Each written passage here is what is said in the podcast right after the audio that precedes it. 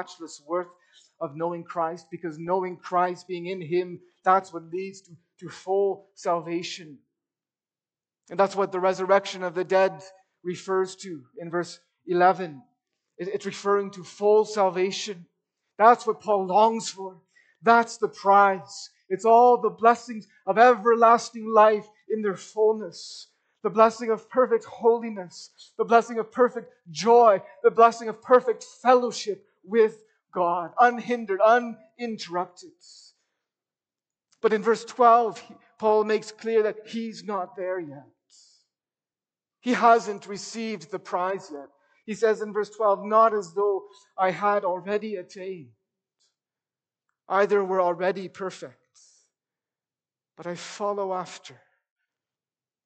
If that I may apprehend that for which also I am apprehended of Christ Jesus. And he says it emphatically again in verse 13 Brethren, I count not myself to have apprehended. Paul saying, I'm not there yet. I'm not fully perfected. I haven't apprehended. I haven't laid hold of that full salvation yet. And Paul knew that and he humbly acknowledged that. And so must me, and so must we. We're to press on. We're to press toward the mark humbly, and that means confessing like Paul, you haven't arrived. We never arrive in this life. That's just reality. We never get to the place where we can say we've got it all figured out. We've been perfected. We've overcome sin. We never get to the place where we don't need to pray anymore. Lord, Father in heaven, forgive us our debts. We never get to the place where we can say in this life, the battle's over. It will never happen in this life. Spiritual perfection for believers won't happen till death when our souls go to be with the Lord. Then we, then our souls, our spirits will be made perfect. And in the resurrection, then our bodies will be glorified and they will be perfected and will be reunited with our souls. And, and then it will be full perfection. But, but for now, here, today, that's not the case. We need to recognize that. We need to press toward the mark, recognizing and confessing that we're not perfect and will never be perfect in this life. No. Maybe you say, of course. We probably all tend to agree with that. We agree we're not perfect. We agree we will never be perfect this side of heaven. We nod our heads and, and we say, Amen. That, but, that's not really enough. We're called not just to nod our heads and say, Amen, Paul. You're so right. I haven't arrived yet. But we're called to really believe it. That's the call. That, that's the challenge. You see, when we do that, when we really believe that we have not arrived, it will show. It will show in our attitude. Paul's been talking about our attitude in this book, Philippians. You think back to Philippians 2. Philippians 2, verse Verse 4, verse 3 Let nothing be done through strife or vainglory, but in lowliness of mind, let each esteem other better than themselves. Let this mind be in you, which also was in Christ Jesus. You see, if Christ, who was perfect, could humble himself, then, then so should we, especially us, who are not perfect. And then we won't be look, we won't be going around looking down our noses at others. We won't be trusting in ourselves and despising others like the Pharisee in the parable of the Pharisee and the publican. We won't despise those who have fallen into sin or perhaps struggle with a sin that maybe we don't, but that particular sin we don't struggle with. We won't impatiently dismiss their struggle as if it shouldn't be such a big deal. You just need to stop it. Get your act together. No. It's not a humble attitude, it's pride shows that we really believe, in spite of what we might say with our words, that in some sense we've arrived, that we've been perfected. Our call in congregation is not just to confess that we haven't arrived, but to really believe it and to live it out. In our marriages, in our relationships with our spouse, in our family relationships, in our relationships with each other as church family, as fellow confessing Christians. when we really confess and believe that we ourselves have not yet arrived, that we haven't been perfected, that should affect how we relate to one another. It should change how we react to the sins and the shortcomings and the offenses and the wrongs that we think others have done to us. It should make us willing to overlook their faults. Should make us willing to bear with their weaknesses patiently, knowing that we have our own weaknesses and their own faults. And when we do have to address them about something in their life, and, and sometimes we do, but when we do, realizing that we ourselves have not arrived, realizing that we also still have many shortcomings and, and faults should make us humble and patient and gentle and loving even as we seek to address them. To put it in the words of Galatians 6, verse 1 Brethren, if any man be overtaken in a fault, ye which are spiritual, Restore such an one in the spirit of meekness, the spirit of humility and of gentleness. Pressing toward the mark humbly means pressing on, confessing that we ourselves haven't arrived yet, and really believing and living that out. Maybe you're thinking, well, how does that help us press toward the mark? I mean, there aren't many people today, I trust, I don't think, who would actually go around claiming perfection. That, that was the problem, seems to have been the problem in Paul's day. The Judaizers, they were, they were claiming perfection, even if they did, didn't quite say it in those words. But that's not so much an issue today. The issue today is more the opposite. The, the issue today is that people confess they're not perfect, and they're okay with that. How often people, maybe even we sometimes say or think something like, well, nobody's perfect or I can't be perfect to excuse their sin, to excuse their, their disrespect, their, their disobedience, their, their pride, their, their lust, their, their laziness, their grudge against someone else. They admit they haven't arrived, but that doesn't bother them. But that's not what Paul does, does he? And that brings us to the second thing we see from our text about how we are to press toward the mark. Not just humbly, but earnestly. Paul confesses that he hasn't arrived, that he hasn't been perfected, but that doesn't make him shrug his shoulders. That doesn't make him complacent about sin. That makes him all the more earnest, all the more diligent to live the Christian life, to run the race of faith, to strive for perfection, for that full salvation. You look with me at what he says in, in verses 12 through 14. Again, not as though I had already attained, either were already perfect. There's his confession but I follow after. And that word follow after is the same word in verse 14 as press toward. So I press toward, if that I may apprehend that for which also I am apprehended of Christ Jesus. Brethren, here's again the confession I count not myself to have apprehended, but here's the diligence, the earnestness. But this one thing I do, forgetting those things which are behind and reaching forth unto those things which are before, I press toward the mark of the prize for the prize of the high calling of God in Christ Jesus. Do you see Paul's earnestness? Do you see his diligence? He says, No matter what, I keep pressing on. This one thing I do, forgetting those things which are, which are behind, reaching forth unto those things which are ahead. I press toward the mark. That's how Paul lived. That's how we are to live too. We're to press toward the mark. Humbly, yes, but earnestly.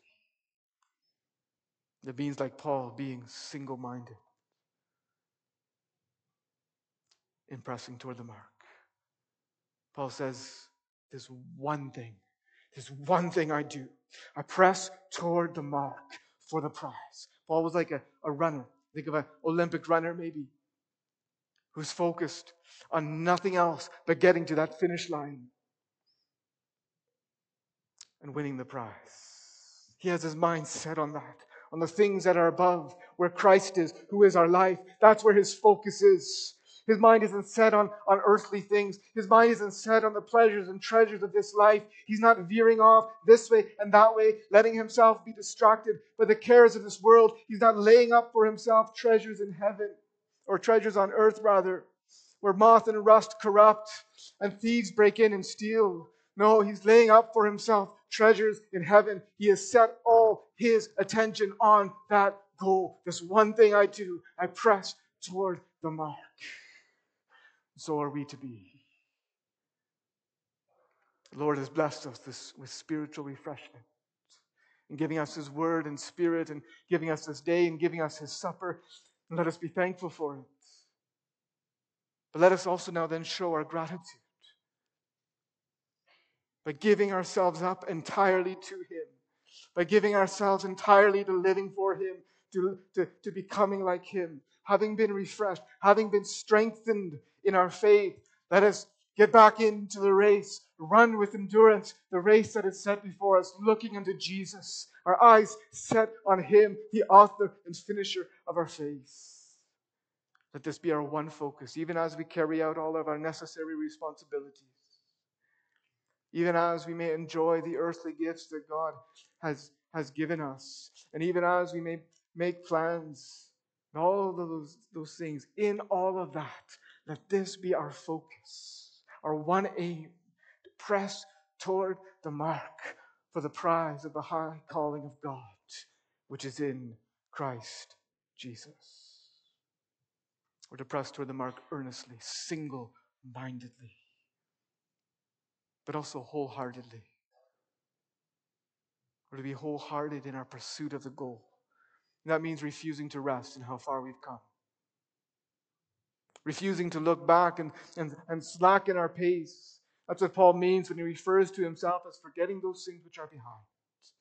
He means he doesn't rest in how far he's, he's come. That doesn't mean he, he denies the reality of growth in his life. No, he doesn't deny, he doesn't despise his progress. It would be wrong to do that. You see, any progress, any growth, even just another day of faith, even just another day of faith, another day of walking with Christ, another day in the Christian life, another day of holiness, another day of Christ likeness is a result of God's work in us by His Holy Spirit. So to deny that or to despise that when it's there, however tiny, however marred it may be by our own sinfulness and corruption, is really to dishonor God. The Bible doesn't say we should ignore what God has done in us. When we see God working in us, we should be thankful to Him and, pleading with Him, Lord, continue that work and, and, and deepen that work. But we should, on the other hand, when we see what God has done in us, we should not be content with that. We should not rest in that. Our response should not be to put up our feet and say, well, that's, that's far enough. That's good enough. No. Forget the things that are behind. Don't be like, don't be like the hare who thought he was far enough ahead. Could take a nap. Press on. Press forward. Refuse to rest in how far you've come. Have you been enabled by God maybe to overcome a particular sin? Praise God, but don't rest in that. Did you receive a measure of comfort and of, and of peace, a sense of the presence of God in the Lord's Supper this morning? Thank God, but don't rest in that. Have you received a greater sense of assurance and salvation than you have maybe had previously? Praise God, but don't rest in that. Have you had wonderful times of communion and, Bible reading and in prayer with the Lord? Thank God, but don't rest in that. Have you grown in love for God and others in this past year? Praise God, but don't rest in that. Don't become proud. Don't think you've arrived. Don't be content with where you are. And if you say, Pastor, that's not my problem, my problem is I'm not as far as I want to be. My problem is I'm not as far as I should be. Don't be discouraged. And don't give up. Keep fighting the fight of faith. Keep running. Keep pressing on, forgetting the things that are behind. That's what it means to press toward the mark wholeheartedly. It means forgetting the things that are behind, but it also means reaching forth unto those things which are before. Just like when you're running or you're, you're biking in a race and, and you strain forward and you give it all you've got to win that race. Or, or like when you're sometimes, I, think of this sometimes when you're merging onto Highway 3, these merge lanes here are so short and you see the cars coming behind you and you you got to get on the highway and you, you push the pedal to the metal and you strain forward. You go, you go, you go. That's the picture here. That, that, that's how we're to press toward the goal for the prize, the prize of perfection, the prize of full salvation, the prize of the high calling of God in Christ Jesus. We're to put our whole heart into it, straining forward, stretching out our hands for the prize, reaching, reaching, reaching forth unto those things which are before, which are ahead. You're a Christian, that's our calling. That's our calling as Christians. It's my calling. It's, it's what God Himself calls us to. He calls us, it's His calling, you see. He calls us to strive for perfection, to strive. No, we cannot be perfect. And it's not to, to, to merit his salvation, but out of thankfulness to God, and because that's the goal that he calls us to strive for perfection, to strive to be conformed to the image of Christ, to strive for the prize of full salva- salvation single mindedly and wholeheartedly. And that means, congregation, that we should not be content to be an average Christian. We should not be content to idle. We should not be content with the status quo. We should not be content with our current level of holiness, whatever level it is, or with our current amount of faith or love. We're to press on. We're to grow. Grow, Peter says, in the grace and knowledge of our Lord and Savior Jesus Christ. We're to put sin to death. We're to live for God. We're to pursue holiness. The issue is not how fast you can go. The issue isn't even how far you can get in this life. You may feel yourself to be more like the tortoise than the hare.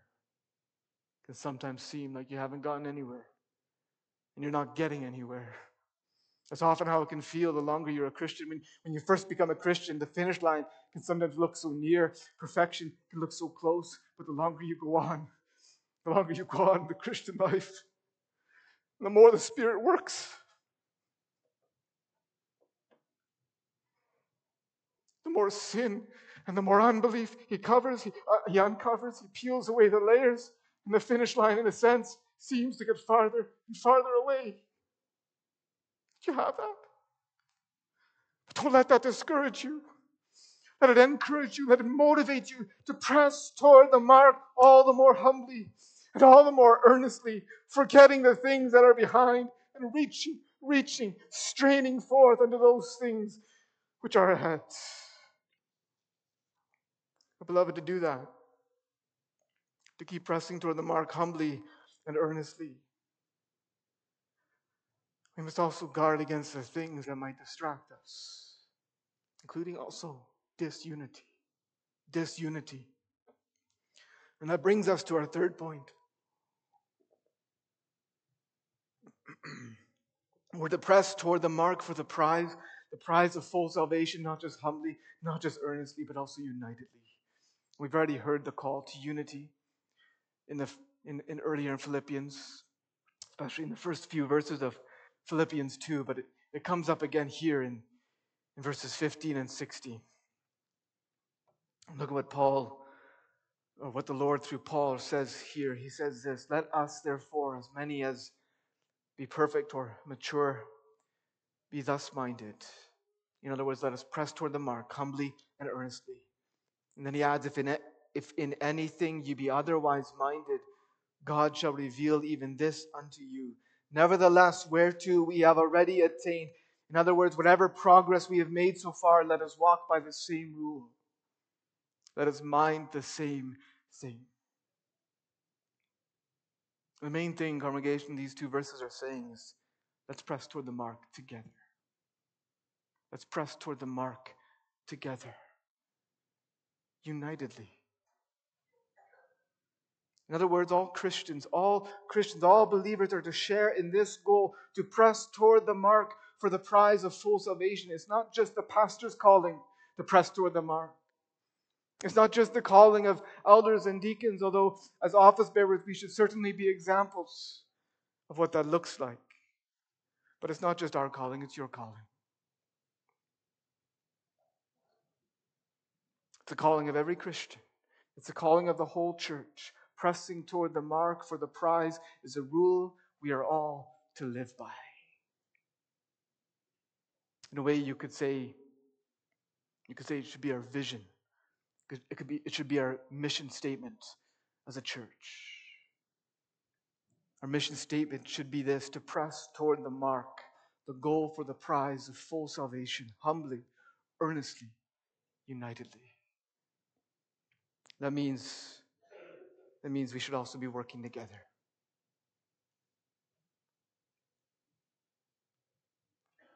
Let us mind the same thing.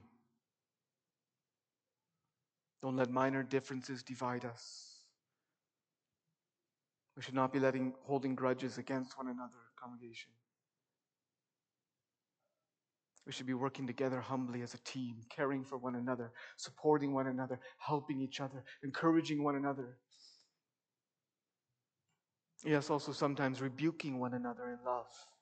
In love, especially if someone is hardening themselves in sin. 1 Thessalonians 5, verse 14 exhorts us to warn the, them that are unruly, comfort the feeble minded, support the weak, and be patient toward all.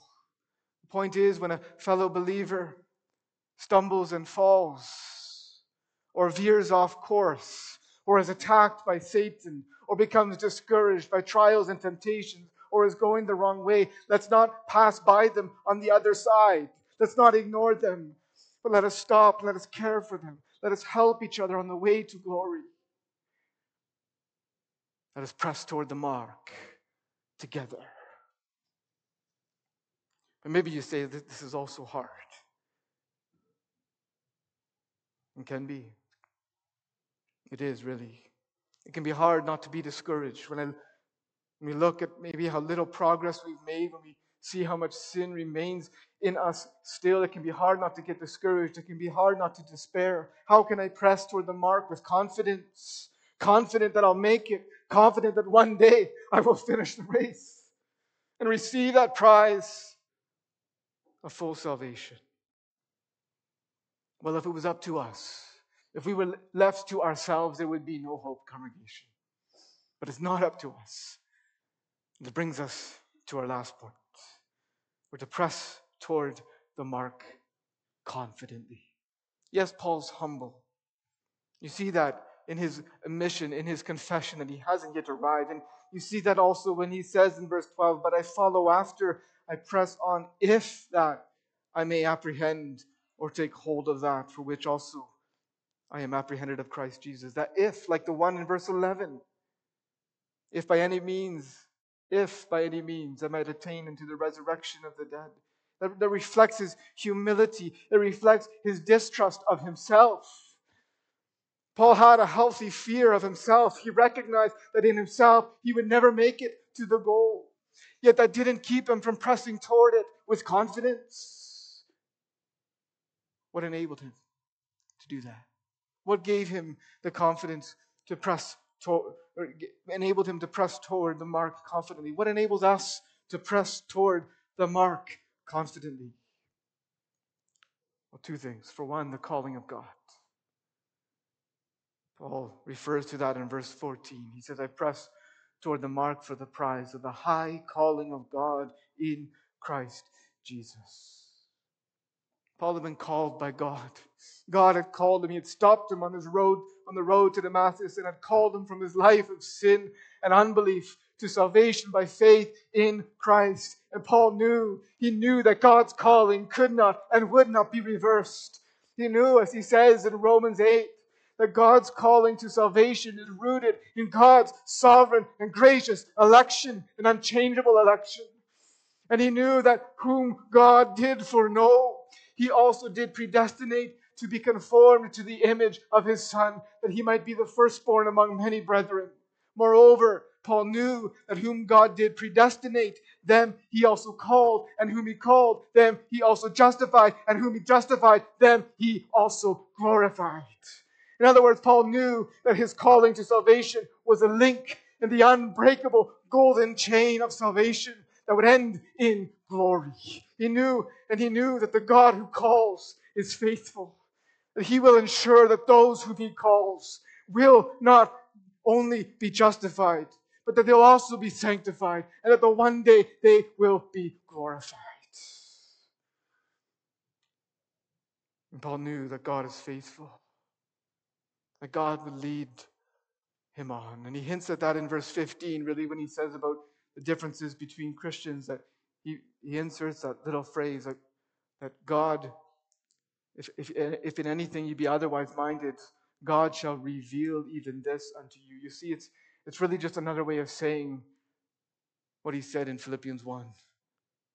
God, who's begun a good work in you, he will perform it until the day of Jesus Christ.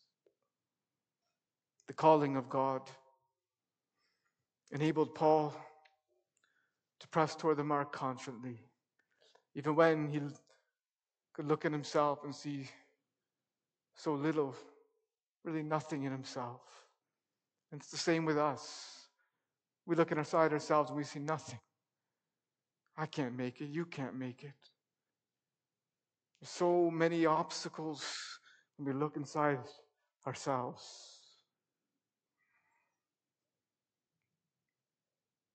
God has said, the mountains shall be made a plain because he will do it. But there's another encouragement in our text, and it's in verse 12, where Paul says, I follow after, if that I may apprehend that for which also I am apprehended of Christ Jesus.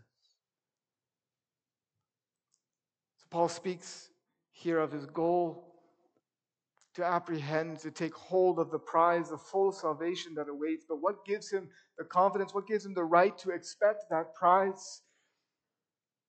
Is that Christ has apprehended him. Christ has taken hold of him in order to give him the prize for which he longs and strives. That's what gives Paul the confidence you see to strive on, to press on. It's not Paul's grip on Christ, it's Christ's grip on Paul. And that is our confidence when we are Christians, when we are believers. What an encouragement that is, especially when we understand and we feel our own weaknesses. Left to ourselves, we can neither progress nor persevere in pressing toward the mark even a single moment. But we are not left to ourselves. We are not in our own hands. We are in the grip of Christ. We are in His hands, the nail pierced hands of the one who died to bring us to God, to bring all His people home to glory, to give them eternal life. And you know His promise, right? No one, no one can pluck my people my sheep out of my hands. That's why we can press on. We can press toward the mark for the prize with confidence. Not because of our grip on Christ, but because of his grip on us. And so as we leave the arbor and we continue on, let us press toward the mark for the prize of the high calling of God in Christ Jesus. And let us do so humbly. Let us do so earnestly. Let us do so unitedly. And let us do so confidently. What if you are here? What if you are here and you're not a believer? You're not a Christian. You've never entered the race. Well, you know where you're pressing on to. You're pressing on to eternal destruction, to eternal death. And so our text really calls you, if that is you this evening, it calls you to come, and to believe in Jesus, to come and to know Him, because in Him alone there is full salvation, complete salvation, eternal life. And He offers Himself to you today in the gospel promise that whoever calls upon the name of the Lord shall be saved. That's his promise. Then call upon him and come and enter the race. It's a race so worth running all your life long because it's a race that ends in the prize of everlasting life. Life with God. Yes, life with Christ. Amen. Let us pray.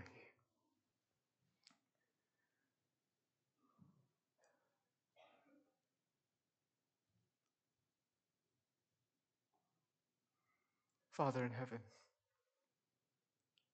Father, Son, and Holy Spirit, we give thanks for the riches of the gospel in Christ. We give thanks for the calling, that high calling, that upward calling of God in Christ Jesus. Help us, O Lord, as we leave the arbor to press on toward the mark. Give us the strength, O Lord. We, we can feel so weak in ourselves, in and of ourselves. Lord, remind us that in you there is the power of the resurrection. And help us to go forward then in the strength of Christ, relying upon Him, relying upon the Holy Spirit. And help us, O God, to put to death our sins, to crucify the flesh with its passions and desires, and to live for the will of God in obedience to you, persevering in faith, running the race, looking unto Jesus. Lord, we thank you for the comfort that we are in his hands. And we pray that those here here don't know that comfort, that even as they hear these words, they would be made envious. They'd be made envious of what we may have in Christ, that they would seek it. They would count all things lost, all things, the world, all its treasures, all its pleasures, everything loss for the excellency of the knowledge of Christ Jesus, our Lord. Forgive, O God, all that was sinful in this day. Wash it away in the blood of Christ. And take us to our homes in safety. Help us in this week in all of our responsibilities. And may none of us meet an unprepared death. We pray in Jesus' name. Amen.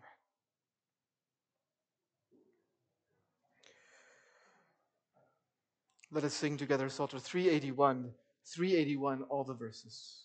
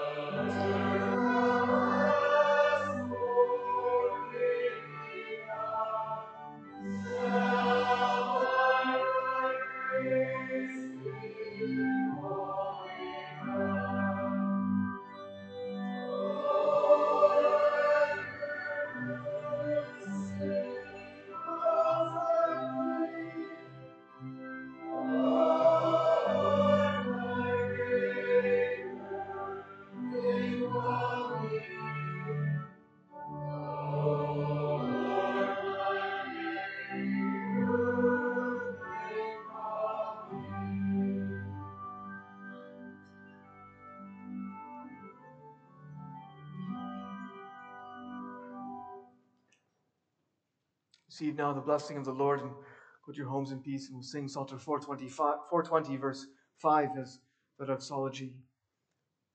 The Lord bless you and keep you. The Lord make his face shine upon you and be gracious to you.